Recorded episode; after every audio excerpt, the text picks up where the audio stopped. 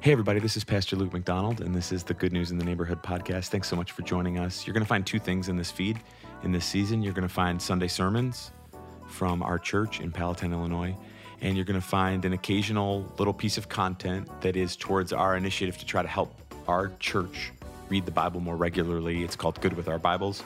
We're trying to read the Bible regularly, and we're trying to interpret it accurately.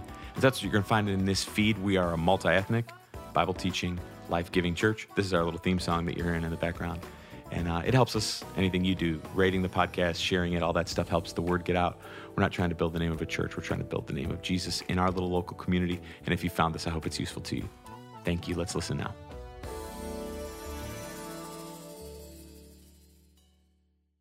For right now, in this moment, before we get on to all the things that are ahead, all the things that are ahead. Days have a way of getting away from you. I woke up today with uh, different clothes, and the idea I was going to go home and shower and not be wearing a hat right now, and the day got away, and now I'm standing here in front of you, and we're singing all these songs, and we're doing all this stuff. And the question that I want to ask is, so what? Like, so what? Like, I think it's 7,452 people die in our country every day, and we don't like gather and sing a bunch of songs about them. So what? You may have that experience where you're driving to get somewhere and then you see coming the other way, you know, the cars with the little flags in the window and it has that, uh, they're on their way to a funeral home somewhere. And you may have like that one second in your mind where you think, oh, that's sad. But mostly the answer is like, no, nah, now they're getting in my way. I'm trying to get somewhere. So what? Uh, I don't know what your day, what you're walking. If you walk, I walk. Have this route that I walk from our house, and I walk past this uh, cemetery on my way to coffee every day. And every once in a while, you kind of peer and think about it, but I've never like stopped and thought, you know, we should all gather the whole church together one time in the year and like kind of remember all these people that died in this cemetery. I'm trying to say, why does Jesus Christ and his death on the cross, why does it matter to you sitting here right now? That's what I came to talk about today. Because we live in a day and a time um, that we kind of only do things that we want to do, we kind of only do things that we feel like excited about doing. Uh, it's one of the fun challenges of leading and running a church is people don't do stuff unless they want to. They only follow the rules that they think that they should follow. They only uh, pay attention to the things that they want to pay attention to. We live in a day and a time where obligation has gone out the window for the most part, and most people operate from the premise of, so like, but why should I have to? And that's what I want to talk about today. If you have a Bible, I hope you'll turn to 1 Corinthians in chapter 15. I'm Luke, if I didn't introduce, I've been uh, doing a very number of things in this service. I'm blessed to serve as the pastor here. We're thrilled that you came today. I'm excited to preach to you now. This is the Apostle Paul writing in 1 Corinthians 15. And uh, if you don't know much about the Bible, Paul is the person who writes more of the New Testament than anybody else. And he says this in chapter, uh, 1 Corinthians in chapter 15. He says this uh, He says, I delivered to you as of first importance what I also received that Christ died for our sins in accordance with the scriptures. Now, he's saying a couple of important things here. He's saying, um, I'm trying to tell you what I already learned. And what I'm trying to tell you that I've already learned is that Jesus Christ, He died, and He died for a reason. The reason that He died was for our sins, and He did it in the exact way that the Bible predicted.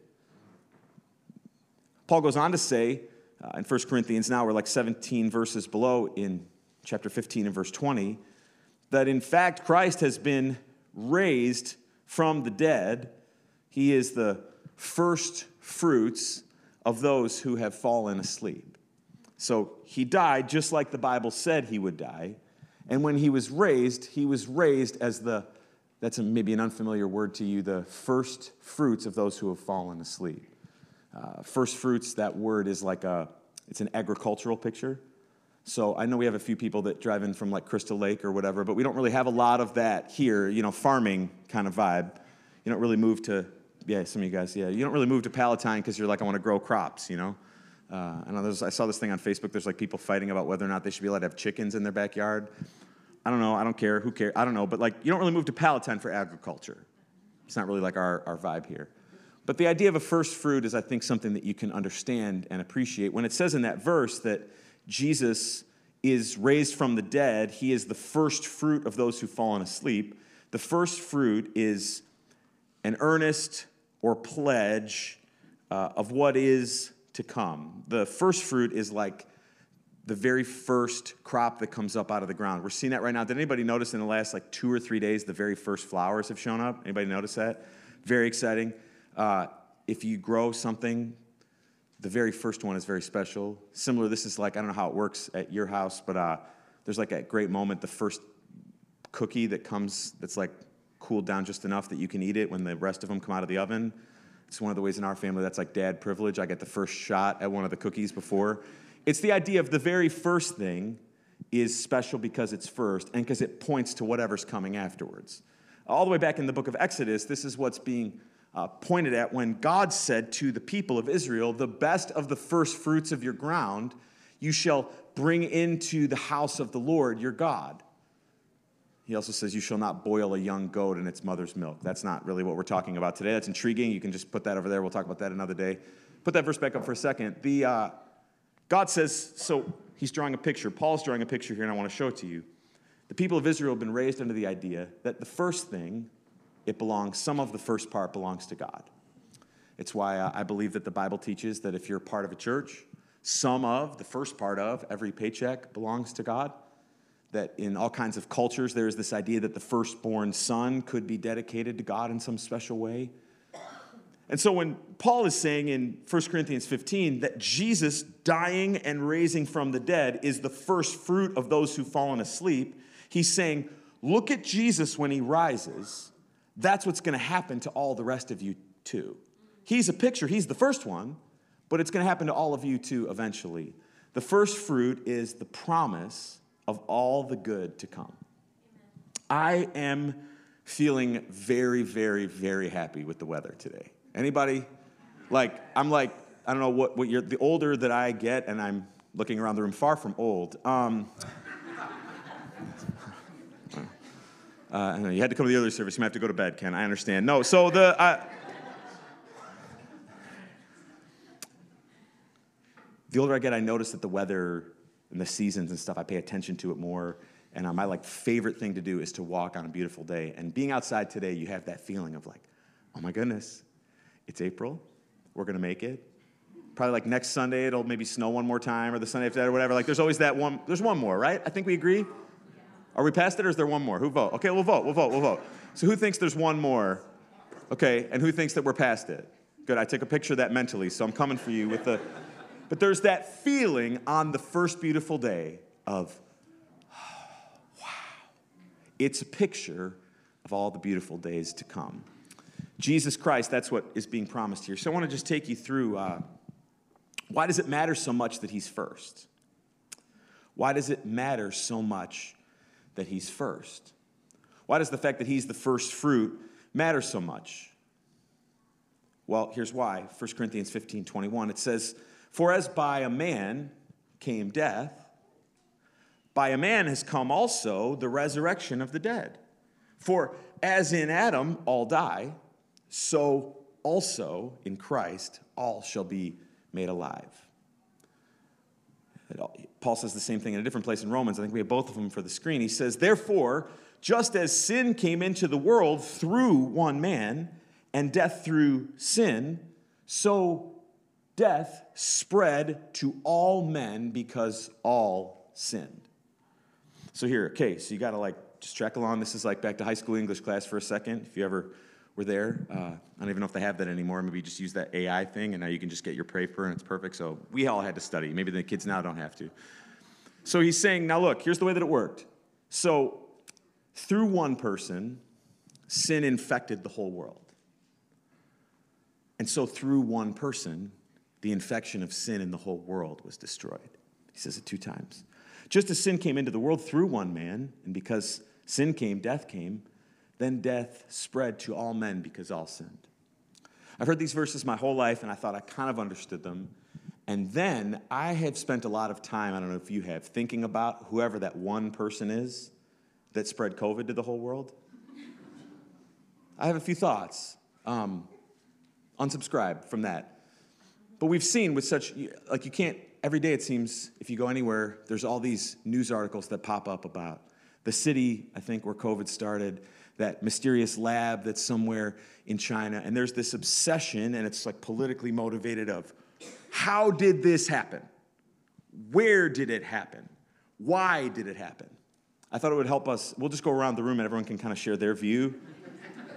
and just throw in there whether you got vaccinated or not, too. It'll just kind of help us all, like. Um, but there's this obsession, isn't there, of how did this happen? Why did it happen? How did it happen? Why did it happen? And it's because I think people have this thought that if I understand where it came from, I can understand maybe how we can make sure it doesn't happen again.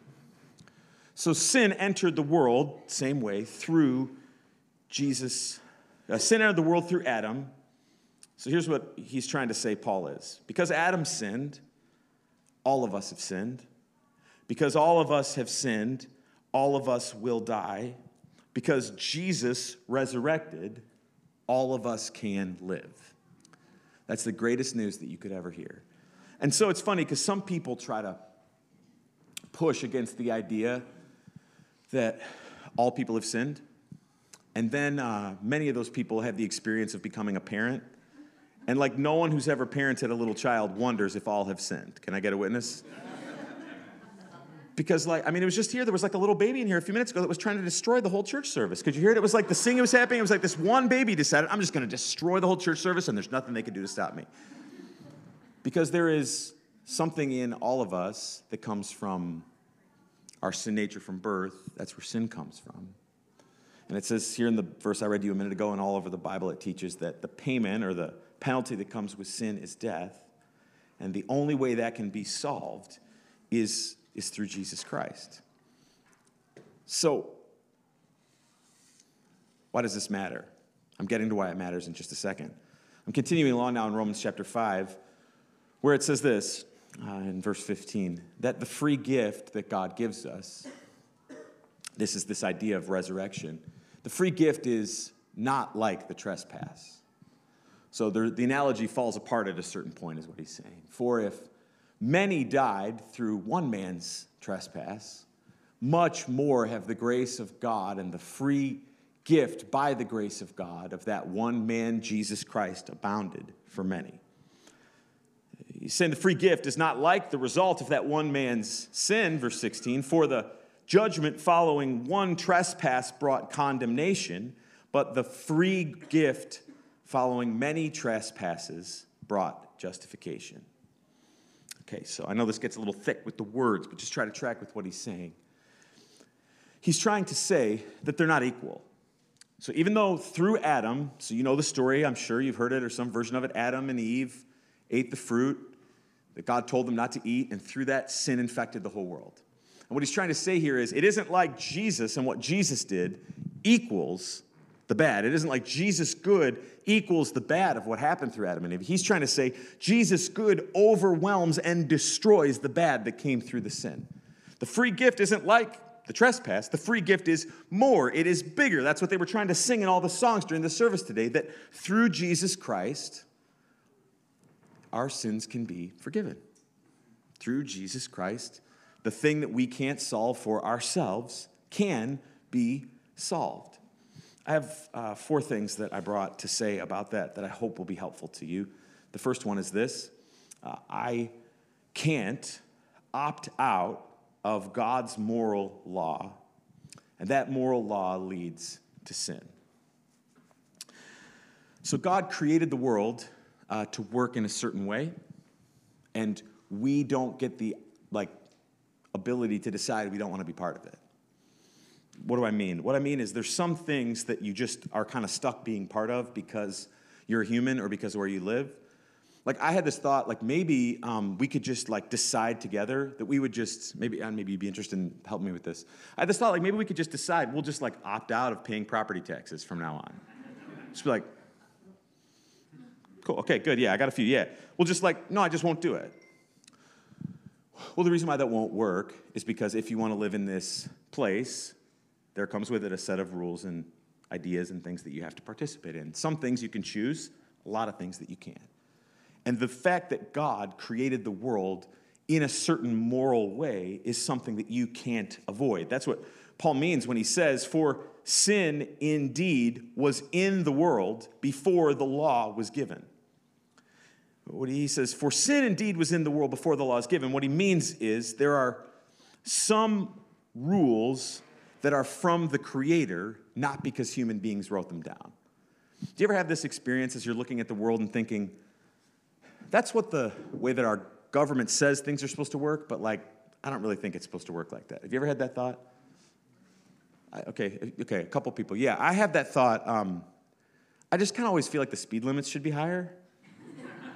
just feels like it would be like better if we could go faster. And and I look at all kinds of things about our world today, and now I'm being a little more serious. Don't you look at our world today and think a lot of the things that people in charge think are good, I feel like are bad? Anyone ever feel like that? And then, like a lot of the things they think are good, I kind of kind of makes me feel a little like I don't know. It's because inside of us, because of our Creator, the imprint of God's nature on us is that we have somewhere inside of us an understanding, whether we acknowledge it or not of his moral law. God's moral law, Tozer said it this way, a famous uh, Christian writer, that God's moral law is the transcript of his holiness, it is the expression of his nature. There's something inside of us that if we care about God, we're like, nah, it shouldn't be that way. I can't opt out of God's moral law. I don't get to say I don't want to be part of that. And what that means is no matter how hard I may try, and no matter how much I may not want to, I make choices different than the ones that God wants me to make. A different way of saying that is I can't avoid sin, and sin leads to death. I can't avoid it. I can't avoid it. I can't avoid it. I can't avoid it. That's what Paul is saying in, again in Romans 5 when he says, and death is through sin. So sin spread to all men because all sinned.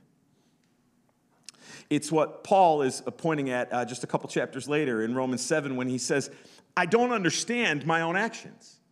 I, I don't do what I want to do. And the, the very thing that I hate is the things that I end up doing. Man, is that a description of life sometimes? I, I don't, I don't get it. It's like I, I want to be patient and loving and kind, and then they just, and then I'm just angry again. I, I, I want to be uh, I promised myself I wasn't going to be late for church because I don't like sitting in the back because then I can't see. And then I was late again. And there's this thing in us that as you get older, you start to experience more that is, no matter how hard I try, I still end up doing things different than the things I want to do. Can I get a witness anywhere in the room? It's supposed to be pointing us towards the reality that we can't avoid sin and that sin leads to death. I also can't defeat death, which means that I need a Savior. I can't defeat death, I can't defeat sin. I'm supposed to be coming to an awareness that death is on its way towards me, and I need a Savior. Uh, our culture and generation is obsessed with the idea of avoiding the reality of aging and death.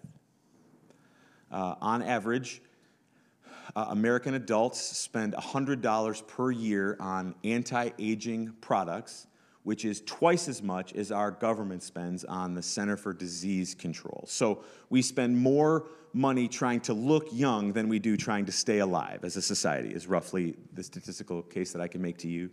Because somewhere uh, we've decided or thought that getting older, which means I look like I'm progressing towards death, is something to avoid. Yet there's nothing I can do to stop it. Age slowly goes forward.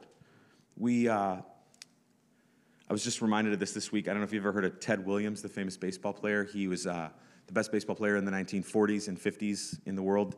And uh, when he died, his uh, head was taken away from his body and it was cryogenically frozen and still to this day is in like a warehouse somewhere because he got this idea that eventually science would progress to where his body would be able to be recreated and they could just like put his head back on and he would be back alive again. Just say that's weird. It's weird. It's weird. It's weird. It's weird. It's another reflection, another reflection of the fear that people have of what happens after death. When you're young, you just avoid thinking about it. As you get older, you do your best to try to figure out how to accept it. This is what Paul meant. We're back to 1 Corinthians 15 when he said that the last enemy to be destroyed is death. That I can't, I can't defeat it. There's nothing that I can do to change the reality that someday I'm going to die. And so I have to have a plan. It's interesting, it's interesting that in our uh, culture, we spend more time trying to make sure that we have enough money for the last part of our life than we do thinking about the reality that something comes after we die. I'm going to talk about this more on Sunday, but uh, there's very, very few people in our country, even people who say they don't believe in a God. On average, most still say they believe that there's some kind of afterlife. There's something, uh, the Bible says that it's buried down inside each human being that tells us this is something, but there's something else more out there after this. And I came today to say to you that Jesus Christ and his death is the only solution to the law and to sin and to death. Jesus Christ and his death is the only solution to the law and to sin and to death. It's the only path that fixes this problem. Looking at the scripture again, it says, For if because of one man's trespass, death reigned through that man, much more will those who receive the abundance of grace and the free gift of righteousness reign in life through the one man, Jesus Christ. He continues, he says, So, so by one man's disobedience, many were made sinners. So by one man's obedience, the many will be made righteous. So that, another verse, as sin reigned in death, grace also might reign through righteousness leading to eternal life through Jesus Christ our Lord. So, let's make it practical now. Uh, I'm looking at a room full of people. It's a room very full of people, exciting, it's full, it's a little bit warm. You can see that on some of your faces reflected, at least I can. And there's people at all ages. There's people under 10 years old, and there's people over 80 years old in this room right now. Each one of us we have all kinds of backgrounds. It's one of the things I love about being in church with you all is people in this room come from all kinds of backgrounds. There's people that were born in all kinds of different countries, people that grew up rich, grew up poor, grew up with a great family, grew up with a terrible family. There's people that uh, love coming to church. There's people that got dragged here right now, and I can see them looking at their phone like every three seconds, hoping maybe he'll be done by five. Okay, 11 more minutes. I can make it. We come from all different places. We come from all different places. But I've read like, I don't know, 25 verses to you that are all pointing us to this truth that we all pass through this same gate or this same place. No matter where you came from, no matter what your life has been like up until now, we all have to pass through this. We will all die, and when we die, we will meet Jesus Christ face to face, and we will be responsible for whether or not we figured out who he was in this life.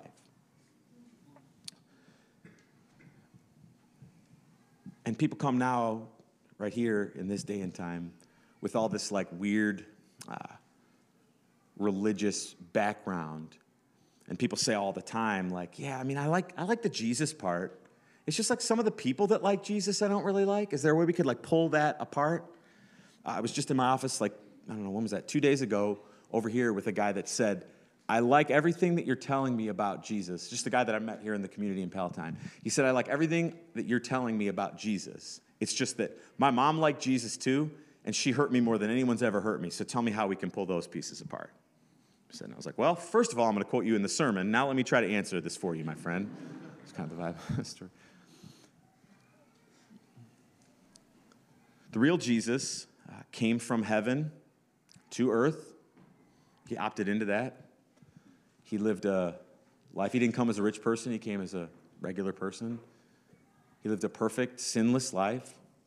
He gave his life on the cross. We're going to talk on Sunday that he rose from the dead. Like that first verse that I read to you today, he is, Jesus is the first fruit. The first fruit is the promise of all the good to come. So, the first move that Jesus made in his relationship with you is to die for your sin on your behalf. That was his like opening. I remember uh, I have a picture in my office uh, of Kristen and I's first date. We were both 16. Um, and so it's kind of fun because we're like at the point now, it was like about 20 years ago. So we're at the point now where like all the fashion that we were wearing then has like come around again.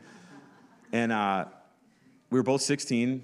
And I remember uh, I didn't have my driver's license yet. So like my parents, I think, drove us.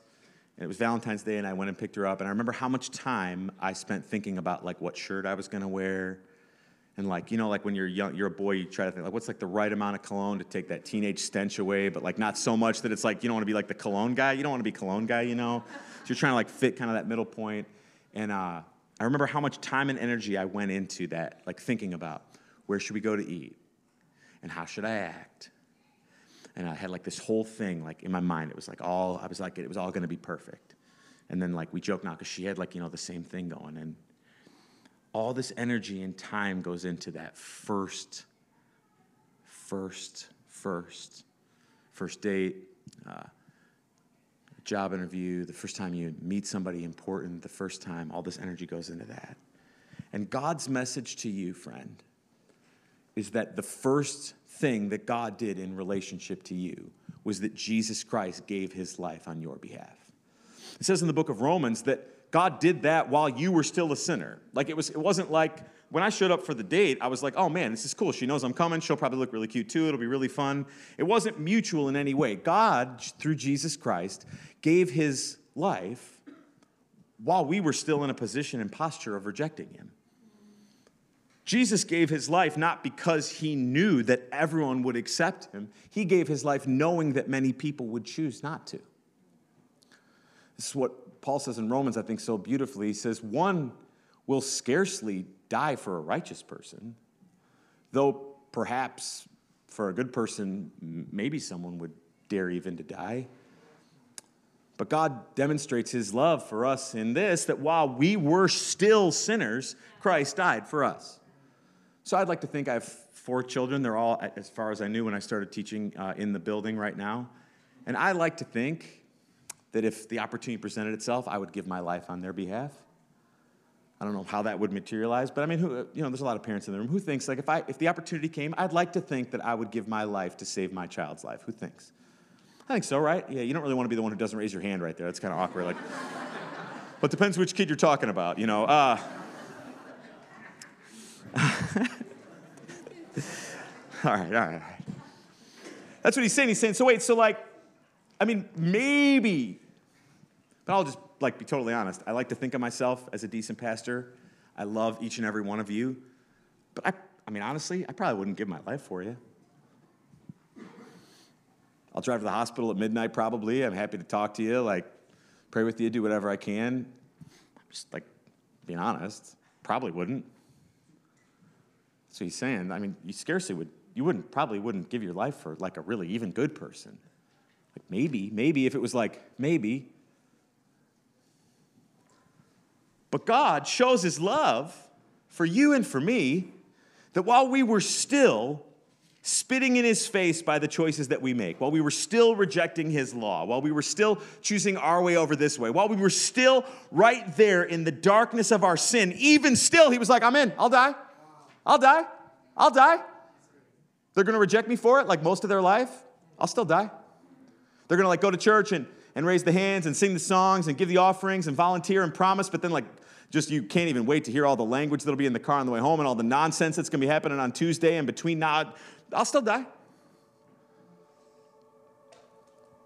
They'll like read my book that I give them and then use it to be harsh and brutal and judgmental to people that I love. I'll still die. I'll still die. He's trying to say no human being would do that. No human being would do that. Only a God would do that. No human being would be like, wait, they treat me like that? And still, like I said, I say it all the time, we're so used to transactional relationships that the lack of thought in what God was willing to do for us should draw us to our knees in repentance and lift our hands in worship to say, wait a second. It's what John is saying when he says, Greater love has no man than this, that he lays down his life for his friends. So, the reason why, this is where I started, and now we're almost at the end. The reason why Jesus' death should matter to you, even if most of the other deaths that have ever happened in this world don't, is because his death is the only death that can save you from death. That's like the only plan. And so, if you think, if you're on the good person train, let's just spend a second there. If I was to ask for hands in a minute, I mean, it's church, so you might know better, but like most of us like to think of ourselves as being good people. I'm like nice, you know. I opened the door for a lady at a coffee shop today. I like, I raked like one little bit of the lawn of my neighbor, pulled it over onto my side. I'm a decent person. We talked about this all through here. The Bible says that one sin, one wrong choice, makes you the same as any other sinner. So the I'm just a good person thing doesn't work because there are no good people. I guess there was one good person, that's Jesus, and they put him on the cross anyway. So the good person plan doesn't work. And all the other world religions, they don't work because all the other world religions, their plan is you do everything you can to earn the favor of an angry God, and maybe he'll spare you. Biblical Christianity is the only world religion that is not based on our being good, but that we worship someone who is good. So the good person thing doesn't work. The other world religions don't work. And the like, this is kind of like the half version. Some of us are like, okay, fine, it's a free gift, but like I'll do a lot of good stuff and I'll like kind of earn it. A lot of church people get like that. Okay, like, yeah, I get it. You know, I'm a sinner and everything, but like, I mean, pretty good, right? I mean, pretty good. I volunteered, like, you know, I came early. Only when we see the true reality that there is nothing we can do to earn the favor of a holy God. And yet at the cross, Jesus gave us his favor anyway. That is the only place that a person can move from death to life, from darkness to light, from hell to heaven. And so I wonder today, friend, do you got this like part figured out? Like, are you sure? Like, sure, sure? Like, maybe we'll do it this way. Uh, maybe you could just bow your head. We're gonna sing in just a second. But um, I just wonder, like, um,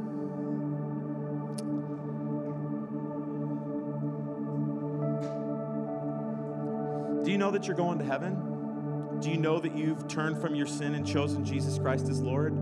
Are you like as sure as you know your own name, I got this? Or like you're kind of like, I don't know, man, like as you're talking, I'm like, I think so. I kind of, I don't. Maybe I have been kind of trying the good person thing or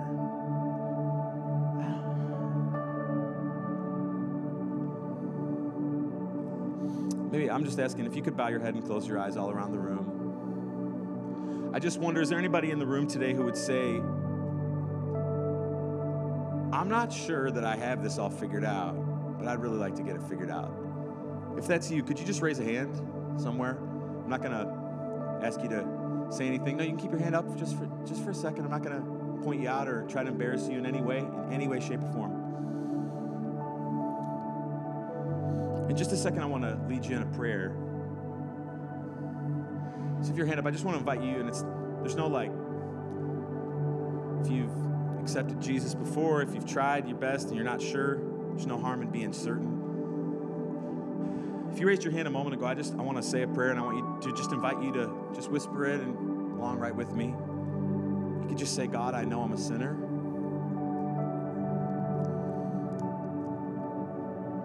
You could say, uh, I believe that I need Jesus' death. Say, God, will you come into my life right now? Say, God, I believe in you.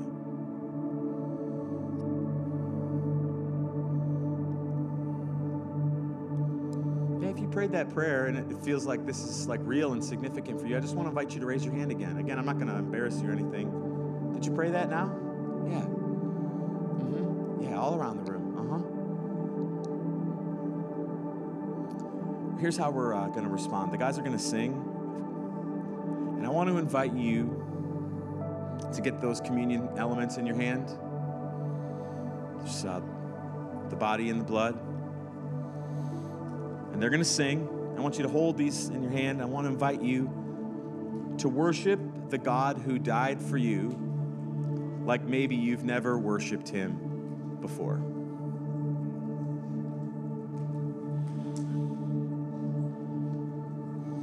These in your hand. We'll take them together at the end. This has been the Good News Neighborhood podcast. Thank you so much for listening. I hope you've enjoyed the song. I hope it's been helpful to you. We'll see you again soon. This is Good News.